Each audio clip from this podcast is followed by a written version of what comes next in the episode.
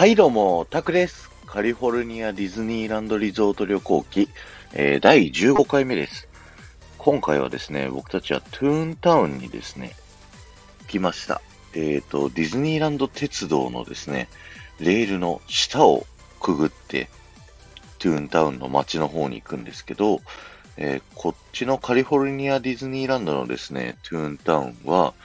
あるものはですね、東京と大体同じになっているんですけど、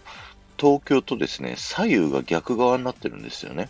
入ってすぐの入り口側にロジャーラビットのカーントゥーンスピンとダウンタウンディズニーがあって、で、奥の方にですね、ミッキーの家たちがですね、あるというような構成になっております。で、まあ、その当時はなかったんですけど、今、あの、フロリダのディズニーワールドにあるですね、ミッキーミニーのランナウェイレールウェイというですね、最新式のアトラクションを現在建設中のトゥーンタウンでございますね。で、こっちのロジャーラビットはですね、人気アトラクションでファストパス対象アトラクションに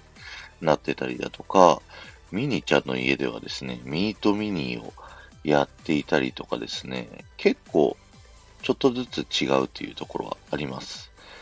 そんな中で僕たちが行ったのがミッキーの家ですね。で、ミッキーの家の構造はですね、全く同じな感じで、まあ、ところどころですね、小物が違うような印象がありました。あの、隠れグーフィーが出てくるミッキーのですね、あの、ピアノがですね、そのミッキーたちが、あの、手書きの隠れミッキーになってたりだとかですかね。で、そう、とうとうミッキーと会ったんですけど、今回蒸気船ウィーリーのですね、衣装でした。日本から来たんだよっていう話だったり、僕が着てたパーカーがですね、ミッキーの首から下まで、あの、書いてあるパーカーだったので、それをいじってもらったりとかですね、もう、日本のミッキーとほぼ同じ。あ、でも、なんて言うんでしょう。ミッキーって、日本とアメリカで、ちょっと中の人っていうとちょっとあれですけど、まあ、違ってて、日本のミッキーはなんかキャピキャピしてるじゃないですか。動きがシャープというか。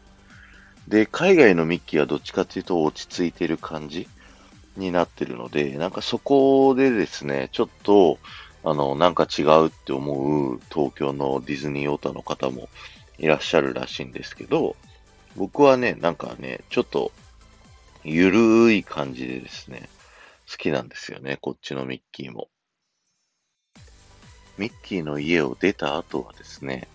えー再びですね、サウンドセーセーショナルパレード、夕方のを見て、で、ファンタズミック